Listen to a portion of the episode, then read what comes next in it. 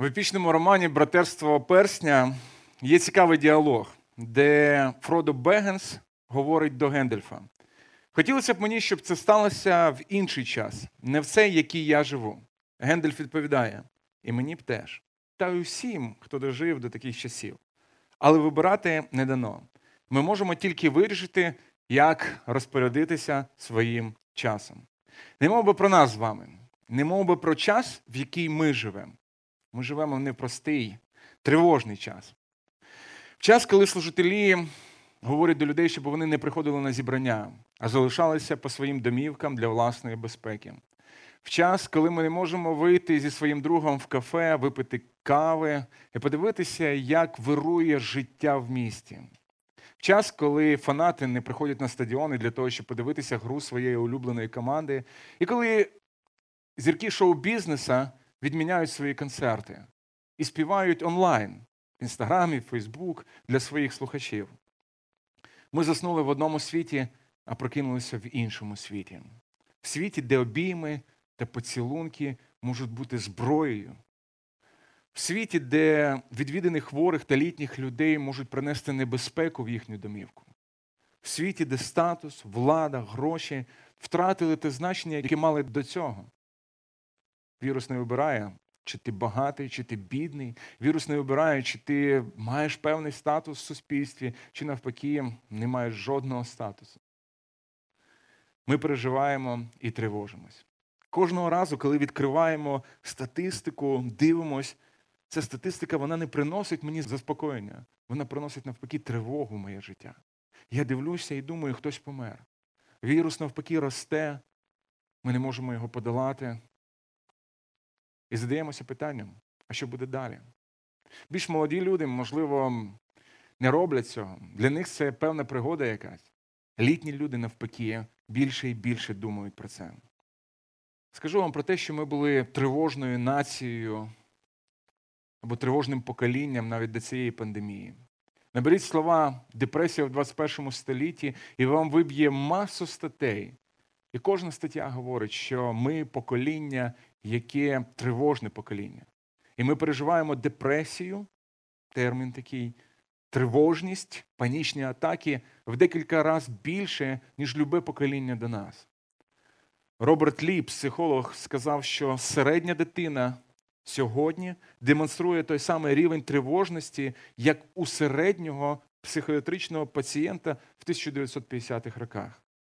Те, що сьогодні у нас норма, в ті роки світські психологи говорили, що це далеко від норми. Скажу, що не просто люди переживають тривогу, її переживав також і Ісус Христос в Гефсиманському саду. Його емоції були настільки лютими, що капіляри лопнули. Але він не залишився в тривозі. Він зміг довірити свої переживання Богу і виконати свою земну місію, і він допоможе зробити це і нам. Я сьогодні буду говорити про те, як знайти спокій в часи неспокою, як знайти спокій в часи тривоги під час бурі. І Біблія нам вказує шлях з долини жаху тривоги до того, щоб знайти спокій, спокій в Бозі. Звісно, ми не можемо позбавити наше життя взагалі, щоб ми не будемо тривожитись. Тривоги будуть приходити в наше життя. Але скажу про те, що тривоги не мають домінувати над нами. Вони не мають права посадити нас в в'язницю жаху, страху певного. В життя християн будуть приходити тривоги. Але ми маємо реагувати як ті, які знають того, кого називають князем мира. Недавно в мене був діалог з одним моїм товаришем. Він мені сказав про те, що якщо будуть тяжкіші часи, я буду виходити на вулицю і бити людей, щоб дати тільки моїй дитині їсти. Я не міг пов'язати ці всі слова, дивлячись на нього, і думаю, ти зараз готовий заявляти, робити такі голосні заяви. А що, якщо дійсно прийдуть тяжкіші часи? І ви знаєте, оце слово, а що якщо? Воно приносить тривогу в наше життя. Ми відкриваємо статистику, дивимось і, бачимо там цифри, ми не бачимо там людей. І ми задаємося питанням: а що якщо хтось з моїх близьких? А що якщо я буду в цій статистиці. Отож, як знайти спокій в часи неспокою? Хотів би, щоб ми з вами відкрили е, текст священного писання. Перше післання Петра, п'ятий розділ, будемо читати з 6 по 8 вірш. Відкриваємо 1 Петра, 5 розділ, 6 по 8 вірш. Тож покоріться під міцну Божу руку, щоб він вас свого часу повищив. Покладіть на нього всю вашу журбу, бо він опікується вами. Будьте тверезі, пильнуйте. Ваш супротивник, диявол, ходить, ричучи, як лев, що шукає пожерти когось. Подивіться ще раз на цей текст. Зверніть увагу на такі слова. Тож покоріться, покладіть на нього всю журбу, будьте тверези та пильнуйте. Коли я дивлюсь цей текст і досліджував спочатку цей текст, для мене було якось дивно, коли Петро закликає людей покоритися. Вони переживають певну тривогу. Вони переживають певне гоніння. До речі, апостол Петро пише людям, які знаходяться в розпорошенні. Вони не в себе по домівкам. І вони переживають певне гоніння, страждання певні від е, язичників, від євреїв, від влади певної. В них є економічні якісь труднощі, в них є е, проблеми, мабуть, зі здоров'ям. І Петро пише до християн для того, щоб їх підбадьорити. І він їх підбадьорює, і там дуже багато добрих обіцянок. Він говорить про те, що ми маємо спадщину на небесах, неймовірну спадщину, багатство у Христі на небесах. Він говорить про живу надію. Він говорить, що ми маємо тверде, досконале уповання на Божу благодать. Він говорить про те, що ми можемо зростати навіть під час тиску та тривог. Як? Читаючи Боже Слово, харчуючись з Божого Слова. До речі, в нас на youtube каналі ви можете подивитися, наші брати записали нове відео, які книжки почитати на карантині. І апостол Петро нам також радить читати Біблію. Крім того, він говорить про можливість впливу на світ, що християни мають впливати на світ, навіть коли вони переживають певні труднощі. Він говорить про зміст страждань і навіщо вони в нашому житті. І ось в кінці він дає настанову християнам, як не запанікувати в цей час. Петро розумів, наскільки спокусливим є відмова від віри в часи тривоги і страждання, коли віра буде ставати надто дорогою. Можливо, ви здивуєтесь, але покора, смиріння християн це умога для того, щоб християнам перемогти тривогу. Смиріння здається дивним закликом, як я вже сказав, до людей, які емоційно подавлені. І виглядає дещо нечутливим зі сторони Петра робити такі заклики. Але ось послухайте, що говорить один із богословів. Тривога це форма гордості. Тому що коли віруючий сповнений тривоги, він переконаний, що повинен вирішити всі проблеми в своєму житті власними силами. Єдиний Бог, якому вони, він довіряє, віруючи в часи тривоги, це він сам. Читаючи цей текст, для мене було відкривалося по-новому дещо, коли я думав про тривогу як про форму гордості. Тривога дуже добре відкриває наше серце для того, щоб подивитися, хто на троні. Ми тривожимося за ті речі, які дуже і дуже сильно любимо. Ми тривожимося, що ми можемо їх втратити. І ви можете подивитися, хто стоїть на першому місці в вашому серці. Я не говорю тоді, коли приходить певна тривога і вона е, відходить, ви справляєте з нею. Я говорю тоді, коли ви в 2.30 ночі і ви ще не спите. Кімнату залив зелене світло від вашого годинника, ви крутитесь, і думки вам не дають спати. Ви думаєте, а що якщо? А якщо я втрачу роботу? Ви дивитесь наперед і тривога, вона десь окутує ваше серце і не дає вам спокійно заснути. Проходить година, і ви думаєте, що я би маю, в принципі, вже заснути, але ці думки не дають вам спокою. Знаєте, на що це схоже?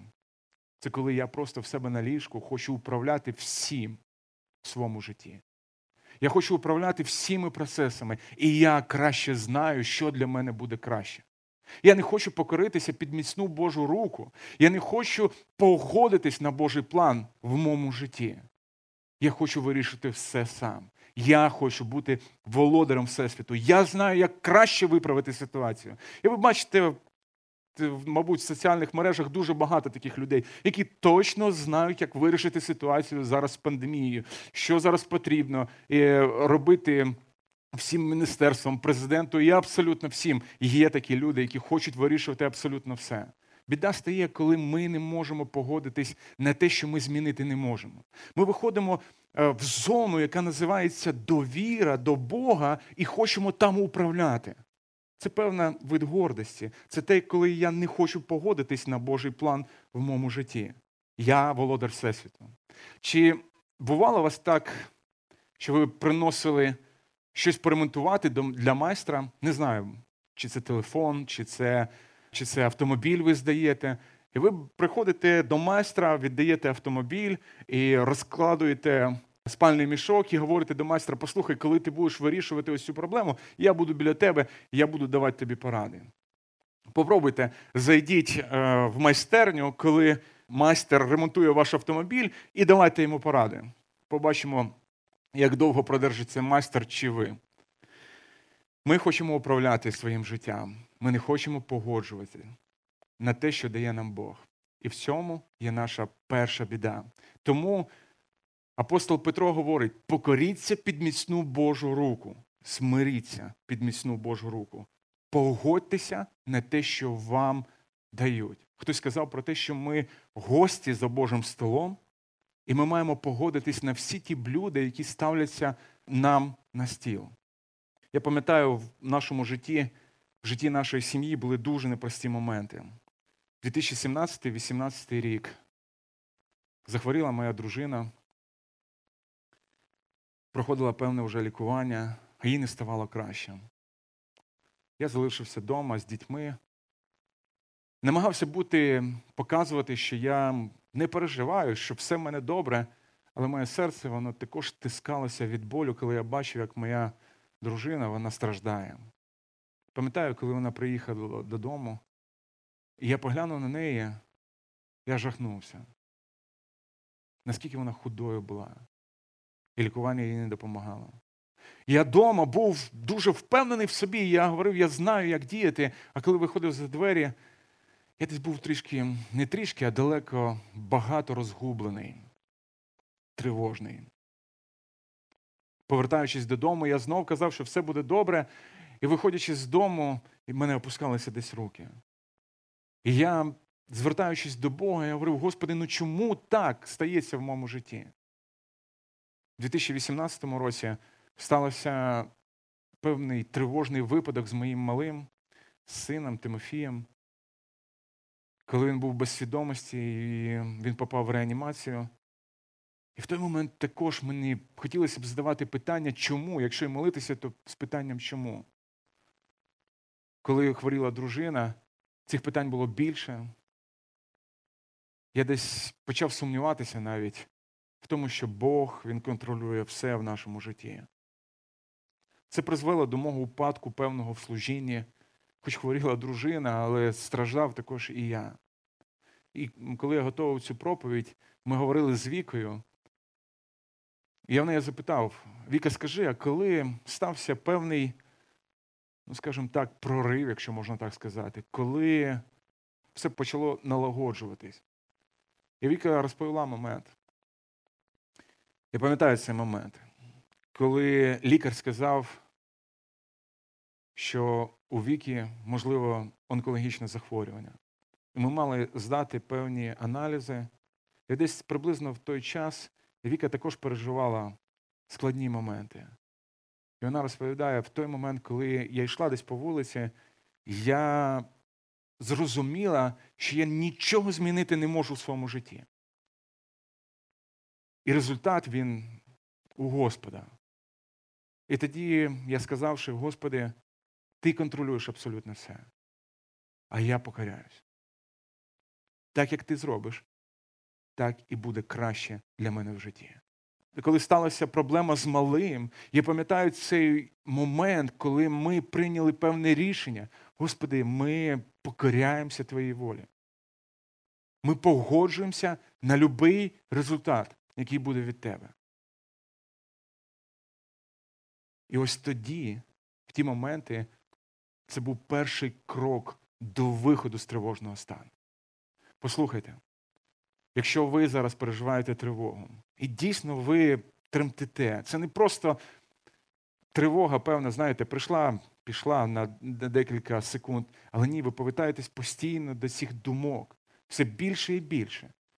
Вам потрібно покоритися перед Богом. Як це зробити? Якщо ви ще не покаялися, вам потрібно першим чином покаятись перед Богом. Бог наказує людям покаятися, а ми маємо покоритися. Ми маємо погодитись. А якщо ви християнин і переживаєте тривожні моменти вашого життя, вам потрібно погодитись на будь-який результат. Він піклується про нас. Чому нам потрібно погодитися на цей результат? Ми поговоримо в слідущому пункті. А зараз я дещо вас попрошу. Так, так. Ви підніміть праву руку свою, де ви знаходитесь. Всі-всі піднімайте руку. Володя, Оксана, Сергій, Віка, Надька, всі піднімайте руку. І разом разом зі мною скажіть деякі слова. Я, після того ви маєте сказати, як вас звати. Я, Павельчук Олександр, зараз заявляю, що йду у відставку як володар Всесвіту. Це не ваша робота. Контролювати абсолютно все в вашому житті. Ви маєте контролювати те, за що ви відповідальні. І маєте довіряти тому, хто контролює абсолютно все. Ще раз, погодьтесь на будь-який результат від Бога. Погодьтесь на Божий план для вашого життя. Перечитайте книгу Даніїла, подивіться, як це зробили Сидрах, Месах і Авденего, коли сказали про те, що ми, царю, тобі поклонятися не будемо. І наш Бог він може нас спасти. А якщо і не так, ми все рівно поклонятися тобі не будемо. Назвіть свій страх іменем і скажіть, і навіть якщо це станеться, Господи, я буду любити тебе і я буду покорятися тобі. Ось це перший крок для того, щоб звільнитися від тривоги. Давайте подивимося на другий текст. Писання говорить нам: покладіть на нього всю вашу журбу, бо Він опікується вами. Покориться могутній руці Бога. Це зрозуміти його велику любов до нас. Він повідомляє церкві причину того, чому ми можемо це зробити. Бо виглядає, знаєте, як певний ну, певний прыжок зі скали, коли мені потрібно покоритися і погодитись на всі результати. Але чому я можу покоритися? Відповідь в слідуючому нашому тексті, от про який ми тільки що прочитали. Якщо ми я просто вас закликався просто покоритися, це ну, якось страшно. Але коли я читаю ось цей текст, він мене підбадьорює. Чому? Покладіть на нього всю вашу журбу, бо Він опікується вами. Чим більше ви дивитесь на проблему, тим більше вона стає для вас. Вона ніби росте в ваших очах. Тривожні люди часто хочуть зосереджуватися саме на проблемі. Але нам потрібно перевести наш погляд з проблеми на Ісуса Христа. Було у вас таке? Коли ви відкриваєте інтернет, у вас болить щока, ви відкриваєте інтернет, і вбиваєте свої симптоми в інтернеті. І вам викидують певні симптоми, певні причини, які можуть бути, якщо у вас є такі симптоми. У вас були щека, ви дивитесь. Ага, це може бути від мого хворого зуба. А, можливо, нерв. Ви дивитесь далі, і там стає все страшніше. Можливо, проблема з лімфоузлами. І ось це слово онкологічне захворювання. І ви думаєте, ну це 100% воно. Ви починаєте думати, перекручувати і думати, що все ж таки, якщо б це був зуб, він би так боліти не міг би. Якщо б це був би нерв, ви починаєте собі ставити діагноз, і ви приходите до лікаря і говорите про те, що що у вас вже може бути. лікар вас питає, у вас є медична освіта? Ні. Ви говорите, і першу рекомендацію, яку дає вам лікар, перестаньте читати медичні сайти. Якщо ви дізналися, впізнали себе, так воно і є. Як це означає, що, можливо, ви тривожна людина, і вам потрібно не зосереджуватись на проблемі, а перевести свій погляд на Ісуса Христа. Керітенбум, голландська письменниця, колись сказала: беспокойство – це цикл бесполезного мышления, которое вращается вокруг центра страха. Ми думаємо, думаємо і думаємо. Є таке слово накручуємо себе все більше і більше. Ми зосереджуємося на проблемі. І тоді наші друзі це не друзі вже. Якщо вони хтось там нам щось радить, ми починаємо відкидувати їхні поради, тому що вони не знають дійсно, що ми знаємо. Ми думаємо, що у нас, в принципі, є якісь сокровенне знання, і ми знаємо, як вирішити цю ситуацію. Ми знов стаємо володарями Всесвіту. Але ми ж пішли з вами у відставку, тому слідуюче, що нам потрібно зробити, довіритися Ісусу Христу, довіритися Богу. Петро каже, покладіть на нього всю вашу журбу. Що це означає? Не би цей тягар ви маєте зняти і передати Ісусу Христу. Коли я це можу зробити? Тільки тоді, коли я дуже добре знаю, кому передати цей тягар. Псалмоспівець говорить: свої очі я звожу на гори, звідки прийде мені допомога.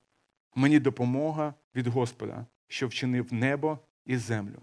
Це рішення. Має бути твоє рішення відволіктися від тої тривожності і перевести погляд на Ісуса Христа. Пригадайте обставини на Галілейському морі, коли досвідчені рибалки потрапили в шалену турбулентність. Можливо, тому апостол Петро розумів, що ці хвилі можуть розбити його човен, і він крикнув, коли побачив Господа: Господи, якщо це ти, то звели, щоб я прийшов до тебе по воді. А він відказав йому: Іди, і вилізши з човна, Петро став іти по воді, і пішов до Ісуса. Але, бачачи велику бурю, злякався і почав потопати, і скричав: Рятуй мене, Господи! І зараз Ісус простяг руку і схопив його, і каже до нього: Маловірний, чого усомнився? Коли він тримав погляд на Ісусі, він міг робити неможливі речі, міг іти через цього шторму. Але коли перевів свій погляд на бурю, він почав тонути. Якщо ти сьогодні відчуваєш, що ти тонеш, підійми свої очі на небеса, почни споглядати Ісуса. Залишайся так близько біля Ісуса на витягнуту руку, щоб Ісус міг взяти тебе. Це не означає, що Ісус може бути десь далеко. І що Він не біля нашого серця, це означає те, що інколи ми можемо не давати йому розбиратися з нашими тривогами. Апостол Павло, коли пише післання до Филипян, і він теж дає поради, як справитися з тривогою, він починає свій текст, знаєте, з яких слів? Радуйтесь в Господі. І ще раз кажу: радійте. Радійте його суверенітету. Дізнавайтеся про нього більше. Ми можемо переложити проблему свою тільки тоді, коли ми будемо добре знати його. А ви знаєте, що в Біблії стільки Божих обіцянок, вони точно покривають всі наші проблеми, які в нас є. І ми можемо знайти для себе підбадьорення. У 18-му псалмі є чудова аналогія, як ми можемо знаходити спокій в часи неспокою. Господнє ім'я, сильна башта, до неї втече справедливий і буде безпечний. Тривога це природній результат неправильного уявлення або незнання Божого характеру. Ще раз хочу сказати, я не говорю про певні моменти, які стаються в нашому житті, тому що страх він теж даний Богом для нас, для того, щоб зберігати наше життя. Я кажу, коли тривога домінує над нами. У нас є обітниця. Ми можемо втікати в башту Божого імені. Я для себе це уявляю, коли думаю про тривогу, в мене є декілька характеристик Бога, які допомагають мені справитися з тривогою. Одна стіна моєї башти, вона говорить про те, що Бог є той, хто знає абсолютно все. Він всезнаючий. Римлянам 11.34. Він точно знає, що послужить вам у благо. Інша стіна моєї башти це Бог всемогутній. Єремія 32,17. Він може абсолютно все перевернути в мені в благо, навіть якщо стаються якісь негаразди мого життя. Мій фундамент це Божий суверенітет. Він творить все, що хоче. Він володар Всесвіту, абсолютно не я. І зверху мене покриває Божа любов.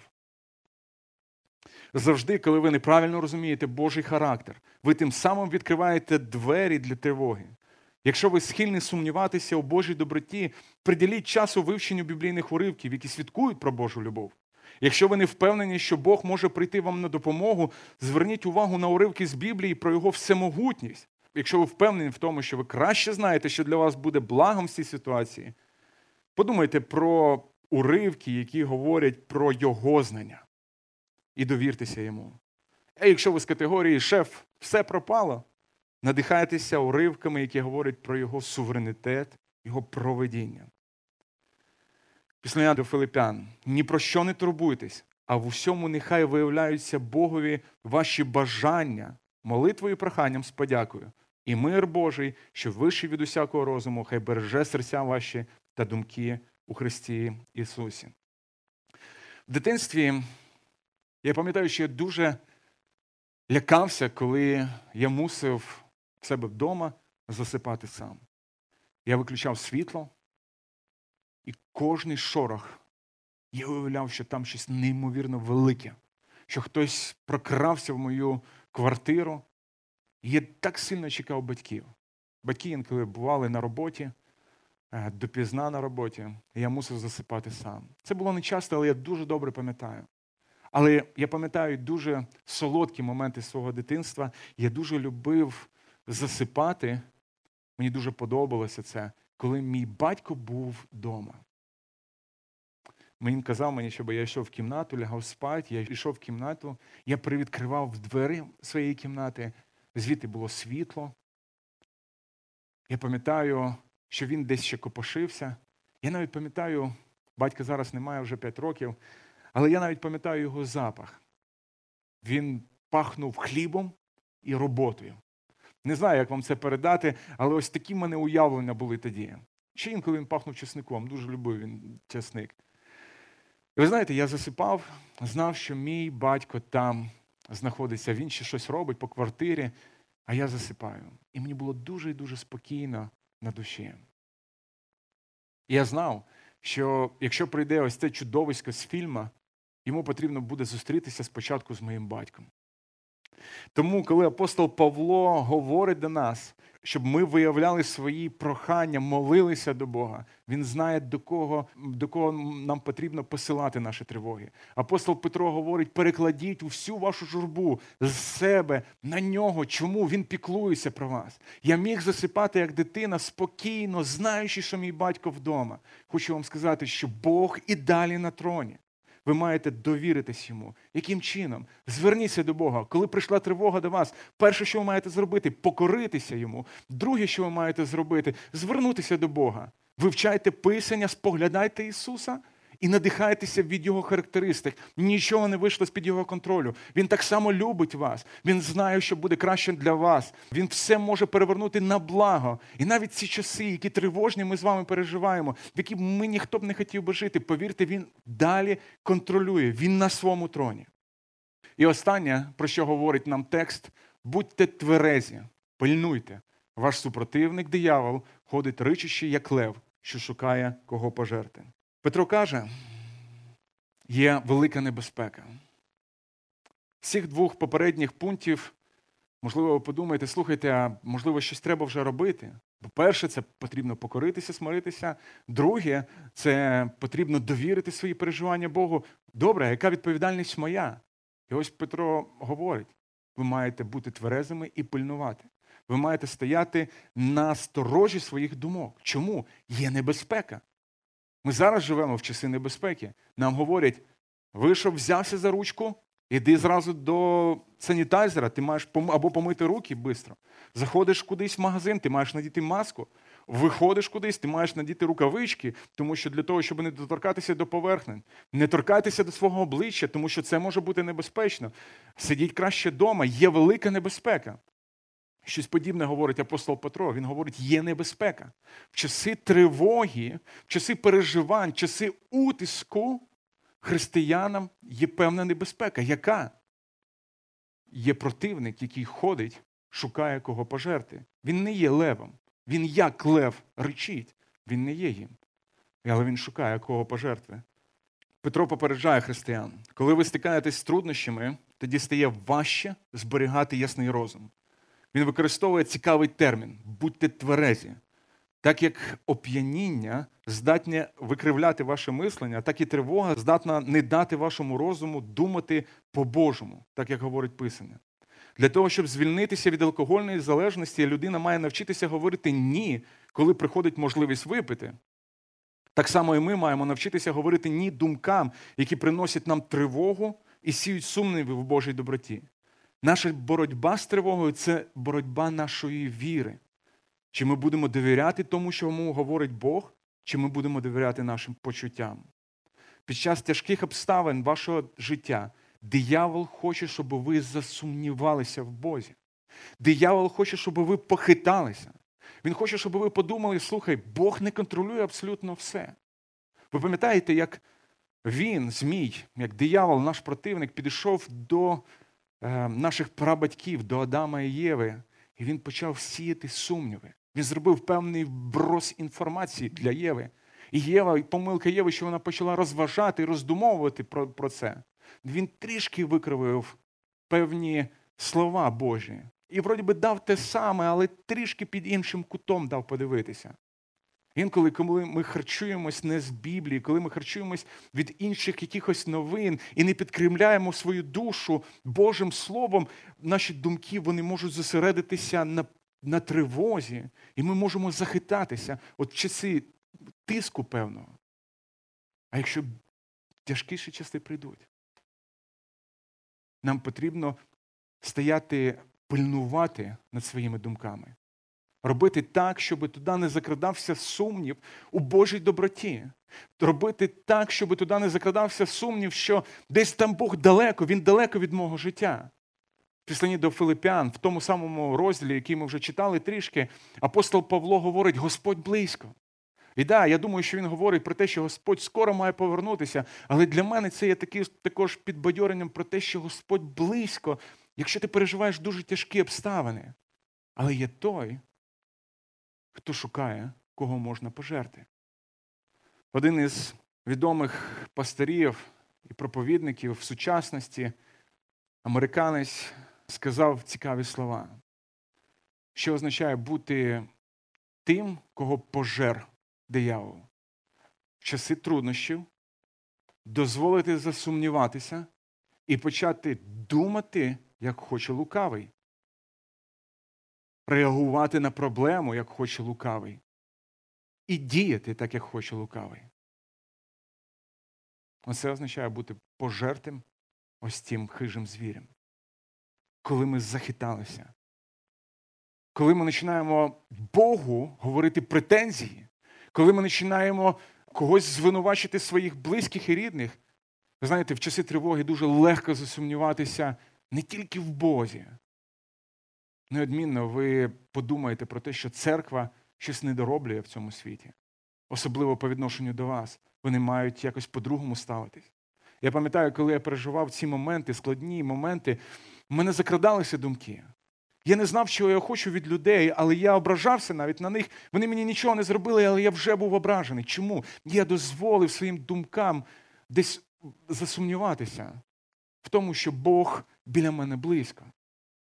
Не давайте це ніколи робити своїй душі і своєму розуму. Отож, дорогі друзі, хотів би останнє певне попередження сказати. Ще раз. Для того, щоб справитися з тривогою, ви маєте покоритися Богу, передати всю журбу на нього, не зосередитись на ній, а навпаки, зосередитись на Бозі, споглядати його характер, молитися до нього, розмовляти з ним про проблему. І ви маєте пильнувати над своїми думками. Але хочу вам сказати про те, якщо ви не пізнали Ісуса Христа, якщо ви не покаялись, якщо ви не знаєте Його як особистого Спасителя, ці речі не діють в вашому житті. Ви будете переживати. Ви будете шукати надію в людях і будете ображатися, що вони вам не дають. Ви будете приходити до психологів і будете просити, щоб вони вам щось починили в вашій душі. І це не буде діяти. Якщо ти християнин, тобі потрібен князь миру. Якщо ти віруюча людина, в тебе є той, хто може справитися з твоїми тривогами. Він піклується про тебе. Але не принось до нього просто свої тривоги. Знаєте, це як принести телефон до майстра і сказати, мій телефон не працює, але проблема ось в цьому чехлі. Майстер скаже, звідки ви дізналися? Ви скажете дуже просто. Телефону вже півроку, і він в мене працював все добре.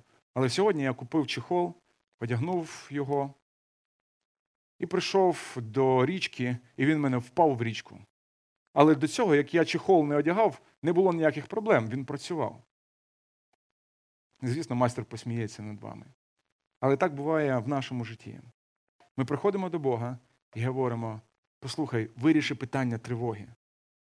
І не чіпай всього мого життя. Виріши питання, щоб я не боявся, але будь там десь подальше. Ні. Воно не діє як таблетка, як певний рецепт. Ось смирився, ось довірився, і ось е, почав пильнувати свої думки, почав по-іншому мислити. Абсолютно ні. Вам потрібно прийти до Бога всім своїм серцем, розумом і душею, полюбити Його, якщо ви хочете справитись з тривогою.